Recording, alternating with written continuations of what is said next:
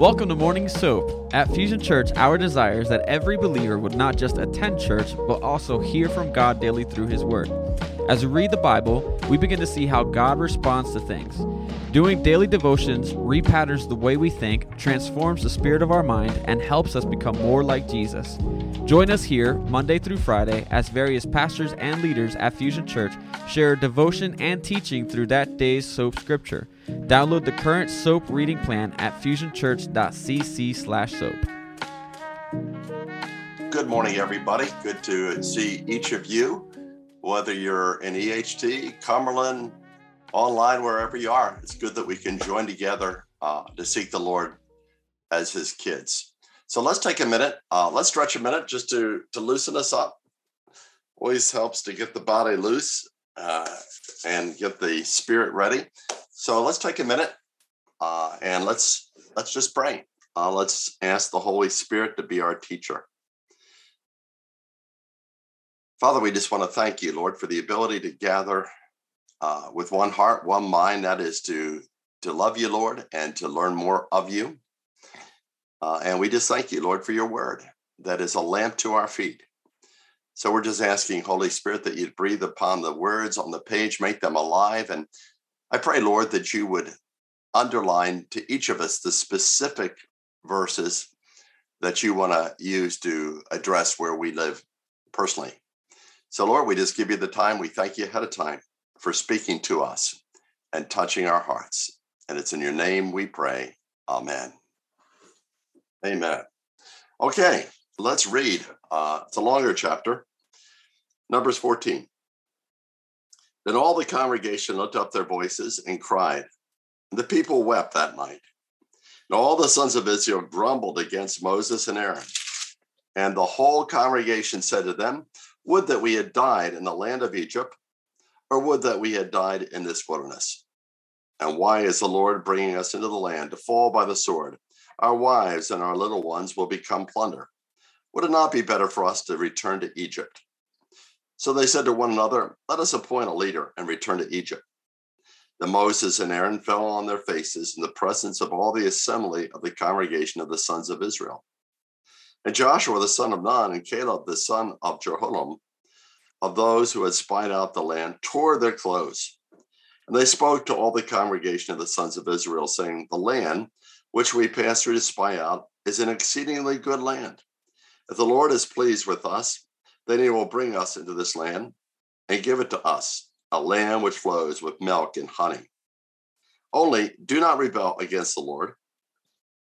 Do not fear the people of the land, for they are our prey. Their protection has been removed from them, and the Lord is with us. Don't fear them." But all the congregation said to stone them with stones. Then the glory of the Lord appeared in the tent of meeting to all the sons of Israel. And the Lord said to Moses, "How long will this people spurn me?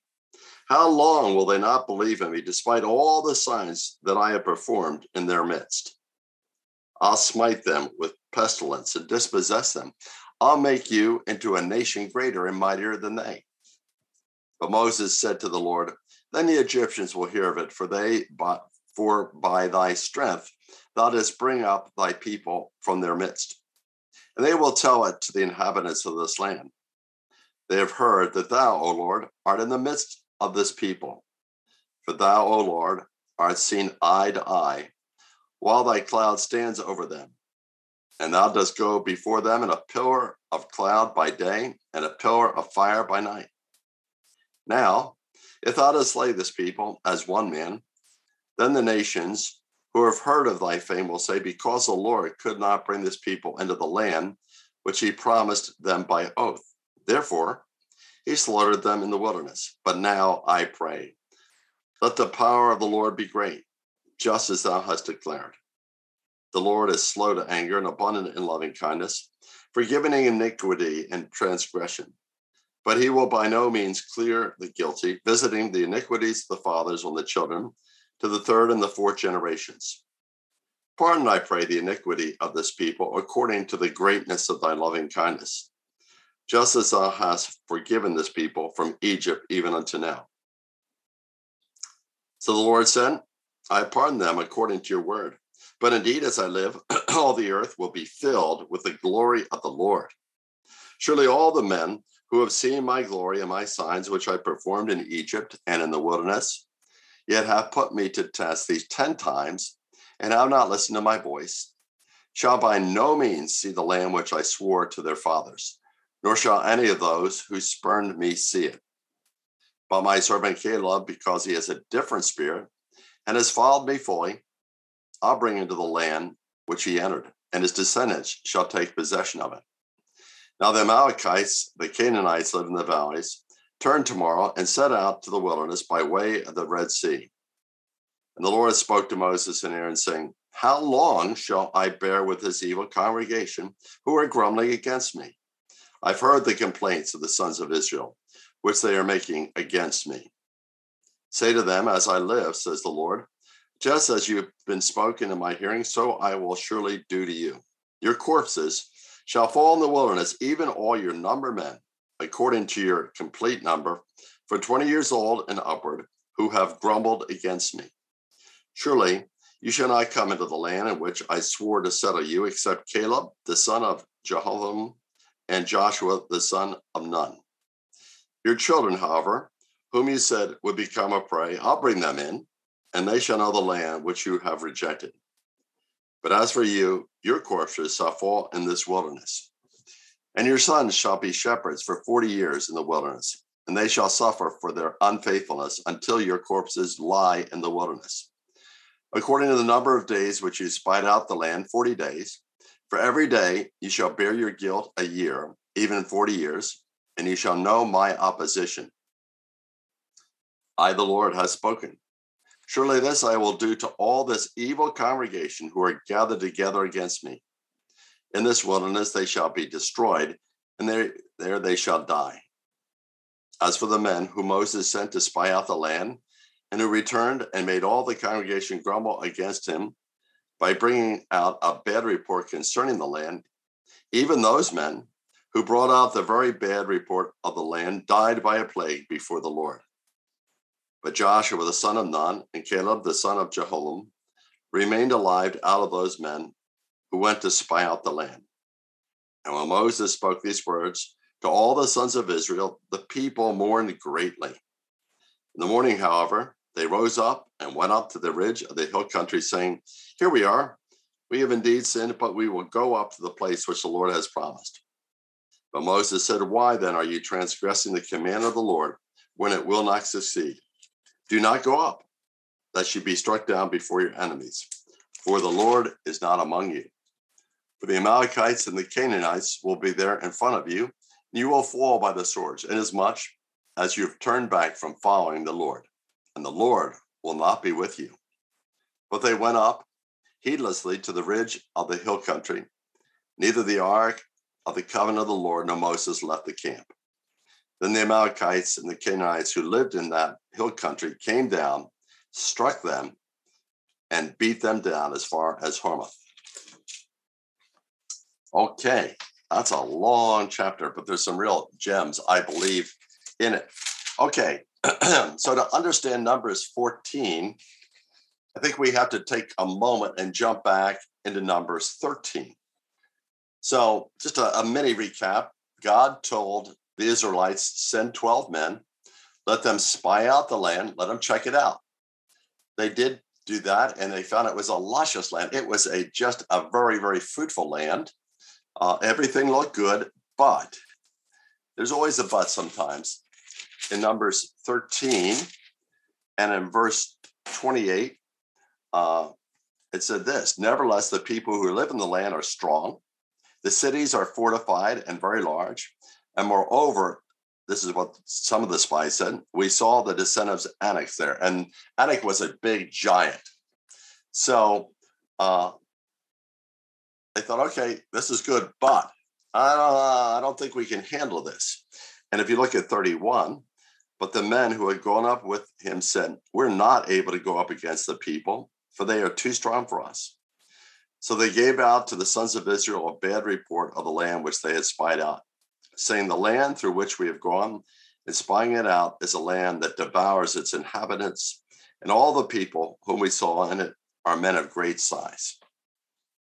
So they give a bad report. They come back, they share this negative report with the people of Israel. And the people of Israel have a response, really clear response. And that's where we pick it up today in 14:1.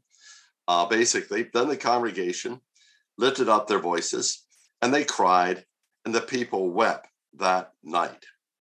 Okay. I think the people thought, hey, great, we're going into the promised land. Everything's going to be ducky. We'll go in. It'll be easy. No problems. But then they hear there's this big problem here. These big giants and the inhabitants of the land look overwhelming to them. So they weep. And, it's okay. I think if you look at this, it's okay to weep sometimes. Just say, oh, man, this hurts. It hurts me inside. I'm disappointed. So we are allowed to be human and have emotions. The problem is it went from just an emotional response of a letdown. The people start to get a bad attitude. And that's where everything goes south. Look what happens. They wept. And all the sons of Israel grumbled against Moses and Aaron, and the whole congregation said to them, would that we had died in the land of Egypt, or would that we had died in the wilderness. They grumble. But you got to see here, and I think it's important, they didn't grumble just this one time, like this was some kind of an exception to the rule. No. If you look at verse 22, it's very clear. It says, surely all the men who have seen my glory, this is God speaking, and my signs, which I performed in Egypt and the wilderness, yet have put me to the test these 10 times and have not listened to my voice. God's saying, that's not an isolated incident. 10 times they've got this attitude of grumbling. And I thought it might be interesting to be able to just take a quick glance at some of those. And I'm just going to read them real quick. And you might want to write them down to check this out. But just let me read some of these real quick. Exodus 14:11. Basically, they're getting out of Egypt. Pharaoh and his troops are pursuing them at the Red Sea. And 14:11, it says this, and they said to Moses, is it because there's no graves in Egypt that you've taken us away to die in the wilderness? Why have you dealt with us in this way, bringing us out of Egypt? So number one, they're grumbling like, look, what's the deal? Why are you doing this? Exodus 15 and verse 24. They come to Marah, they're thirsty, and the water basically is bitter. And here's the people's response, Exodus 15:24. So the people grumbled at Moses, saying, what shall we drink? Exodus 16, and if you look at verses 2 and 3, they're upset because they're hungry again. 16:2, and the whole congregation of the sons of Israel grumbled against Moses and Aaron in the wilderness. And the sons of Israel said to them, would that we had died by the Lord's hand in the land of Egypt, when we sat by the pots of meat, when we ate bread to the full. For you have brought us out into this wilderness to kill this whole assembly with hunger. Here they are. They're griping. You're going to let us starve to death, right? And then in Exodus 17:2, again, they're running short of water, and they ought to know that God provided water the last time. So, hey, they ought to trust that he do it again, but they don't. Exodus 17:2, therefore the people quarreled with Moses and said, give us water that we may drink. And Moses said to them, why do you quarrel with me? Why do you test the Lord? Just a couple more. Jumping into Numbers 11. And Numbers 11, verse 1. Get it here. It says here, now the people became like those who complain of adversity in the hearing of the Lord. And the Lord heard it. His anger was kindled. The fire of the Lord burned among them and consumed some of the outskirts of the camp. So God's not happy. They're grumbling. Numbers 11 and verse 10. They don't like manna. They get an attitude about this manna stuff. And Numbers 11:10, and Moses heard the people weeping throughout their families, each at the doorway of his tent. In other words, they're whining, complaining about manna. And the anger of the Lord was greatly kindled, and Moses was displeased. And let me just give you one more, Numbers 12:1. Then Miriam and Aaron spoke against Moses because of the Cushite woman whom he had married, for he married a Cushite woman. And they said, has the Lord indeed spoken only through Moses? Has he not spoken through us as well? And the Lord heard it. So, okay, these are illustrations.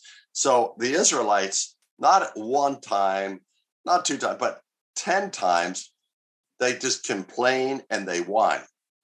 Now, I don't know how you feel about whining and complaining, but when I hear a little kid whining and complaining, it's not a pretty sound.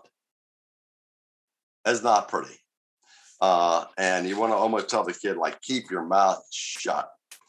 And, you know,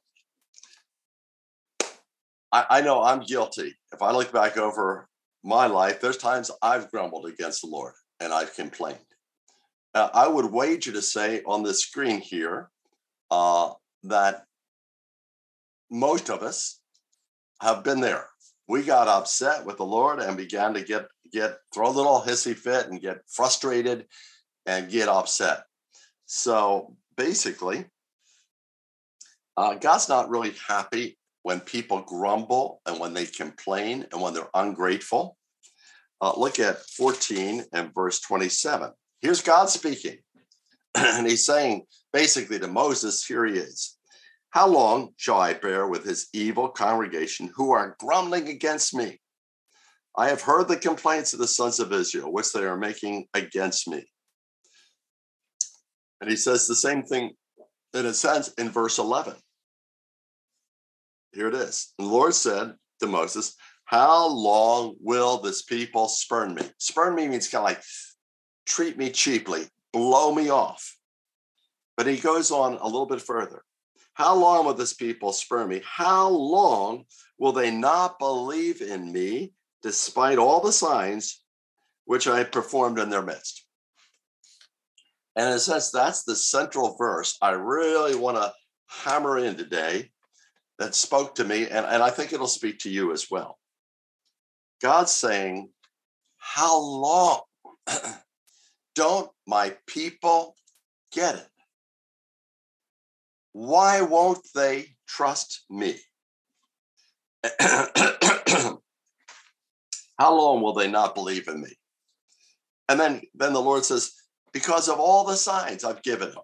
I'm not just asking them to step out in blind faith. I've proven myself in time and space that I'm a loving and I'm a faithful God. Think about it. He opens up the Red Sea. Now, that's not bad for a starter. They've literally seen God part the Red Sea. They've seen God destroy the Egyptians that are pursuing them. I mean, that's a miracle plus. Literally, every day in the wilderness, they see this cloud, during the day, a cloud, and at night, a pillar of fire. And every day, they're seeing this cloud, this pillar, guide them through the wilderness. Every day, every single day, they can literally see this sign in the sky and they can see this thing move. So they obviously know that God's in their midst doing this. They've seen God open up a rock and supply water when they're thirsty.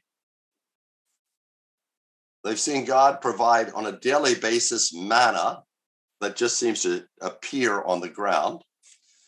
At one point, if we look at other parts, we see that at one point, he allows all these quail to fall in the camp. I mean, lots and lots of quail to give them meat.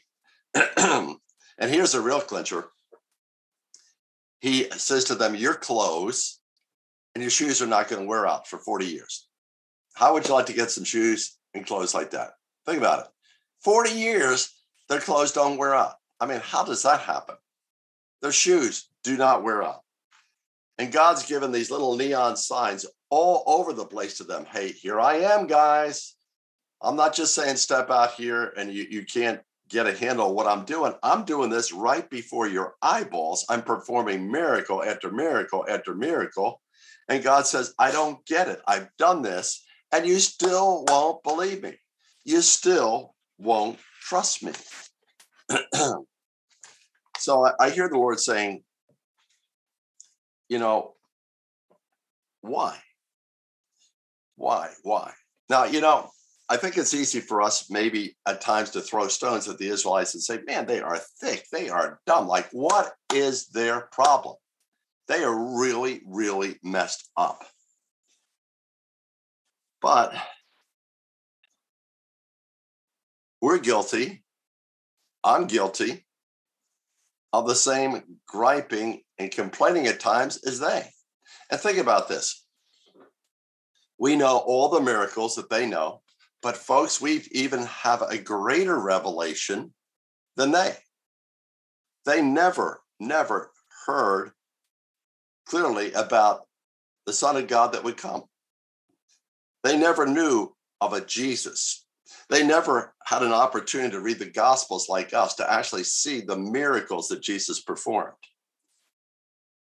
They didn't know the great facts of history that Jesus literally died on a cross to prove his love to them and then literally was resurrected from the grave.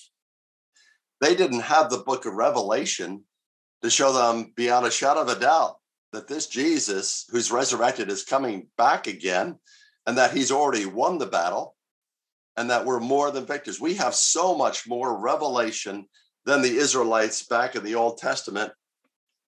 And yet, at times, with all these signs, we at times can doubt God, and so easily doubt can turn into grumbling and complaining. So what's the problem with the Israelites back then? So what's our problem today? And I think the problem really centers in on, if you look at verse 3. So here's what the people say. And I think this is what we say at times. Why is the Lord bringing us into the land to fall by the sword? Our wives and our little ones will become plunder. Would it not be better for us to return to Egypt? So what's the problem? The problem is, and it's been a problem everybody has faced in humanity, it's the biggest stumbling block, I guess, to most people in regards to God and his love is why, Lord, I don't understand. Why are you allowing me to suffer? Lord, why are you allowing me to go through pain? Lord, why are you permitting physical pain in my life? Why are you permitting mental pain that I can't make sense of what's going on? Why, Lord, are you permitting emotional pain that just seems to overwhelm me like a flood? Why, Lord? Why? Why do you let me suffer spiritually when I can't connect the dots? God, what are you up to? And I think many of us could say this, Lord, when I signed up to be a Christian, you know, we invite people at the end of the service, come forward, make a commitment to Christ, you know, lift up your hand, come forward at the end, we'll pray with you. I think many people sign up to be Christians, figuring that, okay, now that I'm a Christian, everything is going to be fine. Everything's going to be smooth sailing. Everything's going to kind of be easy. You know, I made a commitment to Jesus. Now it all ought to go just right, kind of like the way I'd like it to go. So then I asked myself the question, and I'll ask you, so why do we doubt? Why do we grumble? And I think the primary reason that happens back then to Israel and why us is we can't make sense of the fact that a loving and a good God can allow us to go through pain. Let me say it again. I think the greatest struggle is we say God's loving. We say God's good. Jesus is a good shepherd. Then, Lord, why, for heaven's sake, are you letting me go through this hell, this struggle, this pain, this heartache? Like, what is it? The two just don't compute. But it's interesting to me that Jesus never promised us a rose garden. No. He never said it would be easy. Listen to this. John 16:33. Jesus said this. In the world, you will have tribulation. Okay? Jesus laid it right out there. He didn't say it was going to be easy. He didn't say, just follow me and everything's going to be just a cakewalk. No. He said, in the world, there will be tribulation, because he knew this world was a fallen world. It was a twisted world when Adam and Eve went south. And because we're in a fallen world, there is going to be pain and heartache and sorrow as we journey through. Not only did Jesus say that, but Paul echoed those same thoughts in Acts 14:22.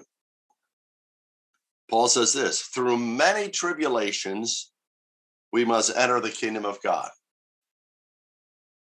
He didn't say through one or two. He said, no, through many tribulations. Tribulation is, man, like it's a tight spot and it's painful and it's stressful and there's tons of pressure. He says through many. And guess what? I mean, I know I can say, yeah, I get it. I've had my share. And I bet everybody on the screen that you've had your share of tribulations and pain and heartache. Everybody. I don't think anybody is unscathed, at least that I've had a chance to meet over my lifetime. So our equation is a good God will allow no suffering.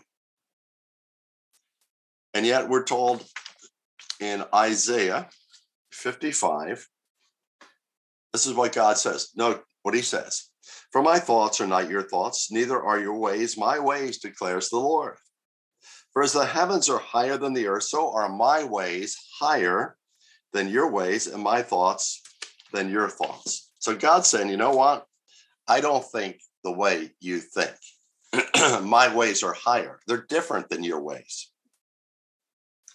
And I think what God is saying here is I operate in a different way than you do. Excuse me. I think God would say, because I'm loving and good, I have to allow hard times in your life. Let me say that again. Think about it carefully, slowly. God says, because I'm loving and good, I have to allow hard times in your life. And you might ask, well, Lord, what's the deal? Why do you allow hard times and struggles and pain and heartache in our life? Like, what's the deal? And I think I'd hear the Lord say these things. Sometimes I allow pain and suffering in my life because it's the way I can get you closer to me. And think about our lives, how easy it is for us to drift through life, how easy it is to put God on the back burner, how easy it is to take God for granted when everything's just going right. But my observation is I'm the closest to God when I go through the struggles and the pain. There's something about these things. It's a wake-up call, and I think I'm slow, and I would say humans are slow as a whole to get close to God. So God kind of has to get our attention and allow some hard times to bring us back to himself. So I think God allows hard times sometimes just to draw us closer. Sometimes he allows hard times so that we can empathize with others. I can empathize now with somebody that has lost a spouse. I lost Barbara. Now I can enter into somebody else's world that has lost a loved one.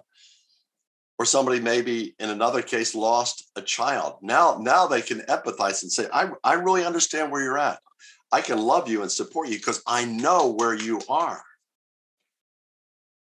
Somebody maybe has gone through a divorce. I haven't, but if you have, you can identify with the heartache of somebody else where a spouse broke up with you. So God allows sometimes hard times just so we can really feel the pain of others and love them and care for them. I think sometimes God allows hard times to build our faith. Again, I think my faith has grown the most, not when the sun is shining bright, but it's in the rainy, cloudy, turbulent days that my faith has been stretched. I know that in the loss of my wife. That loss brought me closer to God than any time in my life. That loss built my faith stronger than any other time in my life. I think God sometimes allows trials and tribulations because he's trying to build patience so that we can learn to trust his time, not our time. God's timing is totally different. And he's trying to teach us, okay, trust me. I know what I'm doing in this situation. Trust me. I think sometimes in the short, Jesus is allowing hard times to teach us to love our enemies, or just to love, period, to love him, to love others. In short, hard times make us look like Jesus. There is no shortcut when you go and you raise your hand and say, okay, I believe in Jesus. There's no shortcut where instantaneously you just can snap your fingers and boom, you look like Jesus. I believe it takes the journey of sunny days and rainy days, good times and bad times, to mold us and shape us to look more and more like Jesus. So what I hear God saying, in all this struggle that we go through as humans, trust me. Trust me that I see the big picture, even if you don't. Trust me that I know what I'm doing with your life, even if you don't. Hear that again.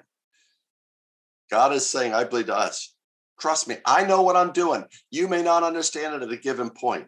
Joseph in the Old Testament, when he stuck and lied about in a situation by Potiphar's wife, he's thrown into prison. None of it made sense. Not at that point. We need to see a big picture, because we can get lost in this little picture of our pain and we lose our perspective, and it's easy then to begin to doubt and to grumble. So I hear the Lord saying, basically,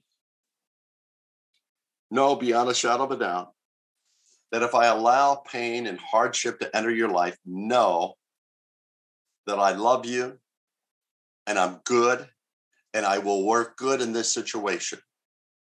And there's the struggle. When our situation looks painful and we can't make sense of it mentally and emotionally, we're going through a ringer. At that point, doubt knocks at the door. But we have to pull that doubt captive and again reaffirm our trust in the Lord that he's working a good plan for us. I think one of the greatest illustrations of when things don't make sense and how God redeems them. You think about it. When Jesus was nailed to the cross and the disciples saw that, they had to be saying, this is the worst day of Jesus' life. They had to be thinking, when they heard about his death and saw it, they had to be feeling, this is the worst day of our lives. I mean, our hopes have gone up in the air. This is horrendous. Throw the towel in. Like, no, I'm done. And yet the worst day became the best day, because it was through the death of Jesus that you and I got saved. God took the worst and made it the best. And I think God said, in human history, I've proven that I am for you and I'm not against. I've proven it on the cross. You may not get anything else, but I think Jesus would say, anchor your faith that in history, I came and I died and I proved that I'm for you. So God took the worst. The crucifixion made it the best. And I don't know where you are on the journey. You may be struggling somewhere and like life is not working well and it's painful. You feel you're going through a crucifixion. Let me say a word to you. If you keep the faith, a resurrection is coming. Okay? You may feel like you're in the crucifixion now, but just the way God brought resurrection to Jesus, he'll bring that to you. Trust him. Trust that he loves you. Trust that he's good. Trust his timing, that it's absolutely better. So important to trust God, because in Hebrews 11, 6, it says it's impossible to please God without faith. We see unbelief upsets God, but as we're beginning to wrap up here, there's something else that gets God upset. Unbelief, even though he's proven himself in time and space and history, gets God upset, but there's something else that gets him upset, and it's alluded to in Numbers 14:9. And here's what Moses says. Only do not rebel against the Lord. Do not fear the people of the land, for they shall be our prey. Their protection has been removed from them, and the Lord is with us. Do not fear them. Here's the biggie. Only do not rebel. Do not rebel. In other words, don't get an attitude. Don't doubt. Don't complain. And as you doubt and complain, it just naturally leads to, like, I'm sick of it. I'm sick of the faith. I'm sick of you, Lord. You didn't come through with the goods the way I thought you would.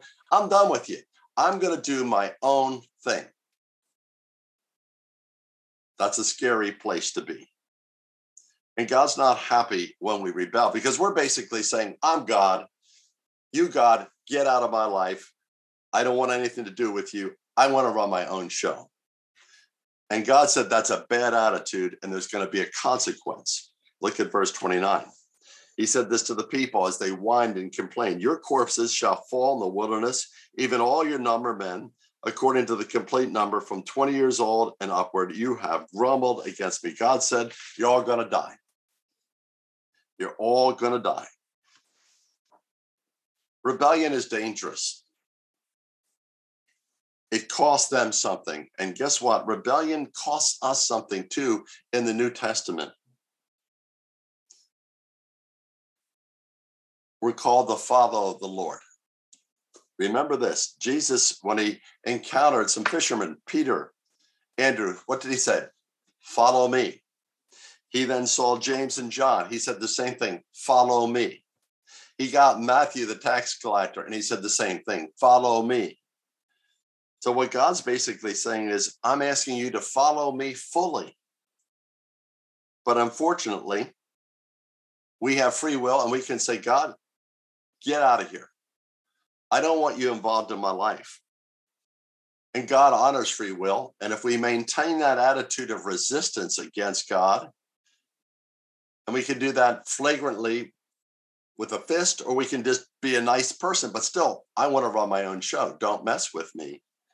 Then God says, I'll honor your free will. And the sad thing is, God will honor it.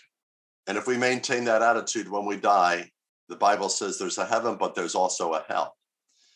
Does God want anybody to go to hell? Absolutely not. He's done everything he can on the cross to open the door to heaven.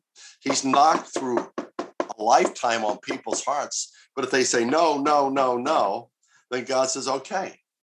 In a sense, then you don't want me now, then you're not going to have me forever. I will put you in hell, which is separation from God forever.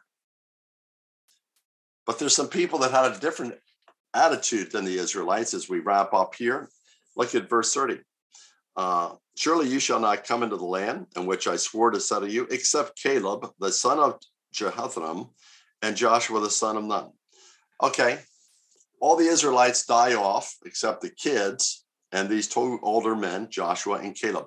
Why does God allow them to enter and not the other folks? And here's the answer, verse 24. But my servant Caleb, because he has had a, here it is, a different spirit and has followed me fully, I'll bring in the land which he entered, and his descendants shall take possession of it. God said, I love Caleb. I love Joshua. Why? Because they followed me fully. They followed me fully. In other words, it's saying, they've let me be Lord. They're letting me call the direction of their lives. And friends, that's the key that makes a difference in your life and mine. We can say that we love the Lord, but are we following him fully? Are we surrendered to the point that with whatever God asks us to do? Are we willing to stop our agenda and say, okay, Lord, if you want me to do this, I'm willing to let go and do whatever you ask. That makes a difference and brings a joy in our Christian walk. There's an old hymn I used to sing when I was a Methodist pastor, and I kind of thought it was a neat one. It's called Trust and Obey. There's no other way to be happy in Jesus but to trust and obey. There's some Christians that don't show a lot of joy in their faith. There's a lot of Christians that don't show a lot of peace in their faith. They use the name Christian, but it doesn't show in their life. The Bible's very clear. If you want to experience real joy and real peace, there's two things you got to do. And we've talked about them very clearly here in Numbers 14. We've got to trust. Trust God with every single area of your life, whether it's your finances, whether it's for your relationships, whether it's the hard times, the good times. It's learning to trust him in everything. And as on a little side, your trust will only be as strong as your knowledge of the Lord. The more you know the Lord, the more you'll trust him. So if you have a trust issue, push in and get to know the Lord more intimately. But as I said, if you really want to know joy and peace, trust him and then obey him. Be willing to do whatever he asks you to do and know that if you follow him, that will be the blessed place to be. The best place and the blessed place to be is in the center of his will. Great lessons from Numbers 14. And let's pray. The Israelites' story. Lord, we can learn from their story because lives mirrored in them. They went through a wilderness. And Lord, in a sense, the life we go through is a wilderness. It's not an easy way, Lord. Everybody here is in a wilderness. In a sense, this world is not a happy place. It's a fallen world. It's twisted because of Satan. And Lord, like the Israelites, we're going to be tested just the way they would be. And we will encounter hard times and times that don't make sense. And times it looks like you're not loving and good. Times maybe when we feel that you've forsaken us. But Lord, I pray you'd help us to learn from the Israelites. Help us, Lord, to learn to trust you no matter what. Help us, Lord, when we waver in doubt, that be anchored in the cross where you have in time and space proven that you love us and that you're for us. And Lord, help us not only to trust you, Lord, in the journey of life, but help us to obey, Lord. Help us to follow you, Lord. Not because we have to, but because we want to. If you loved us and did all that we've heard about, why wouldn't we want to follow you and give you every part of our lives? So Lord, I just pray for each of my brothers and sisters. I don't know where they are in the journey. But Lord, give them grace, give them mercy, give them your wisdom. And Lord, build into every one of us as a community of faith. Build our faith, Lord, make it strong. And Lord, help us to keep you as Lord and be willing to do whatever you ask us to do this day and every day. And it's in your holy and powerful name we ask it, Jesus. Amen. Amen. Have a great day, folks. Enter the promised land. Don't stay in the wilderness.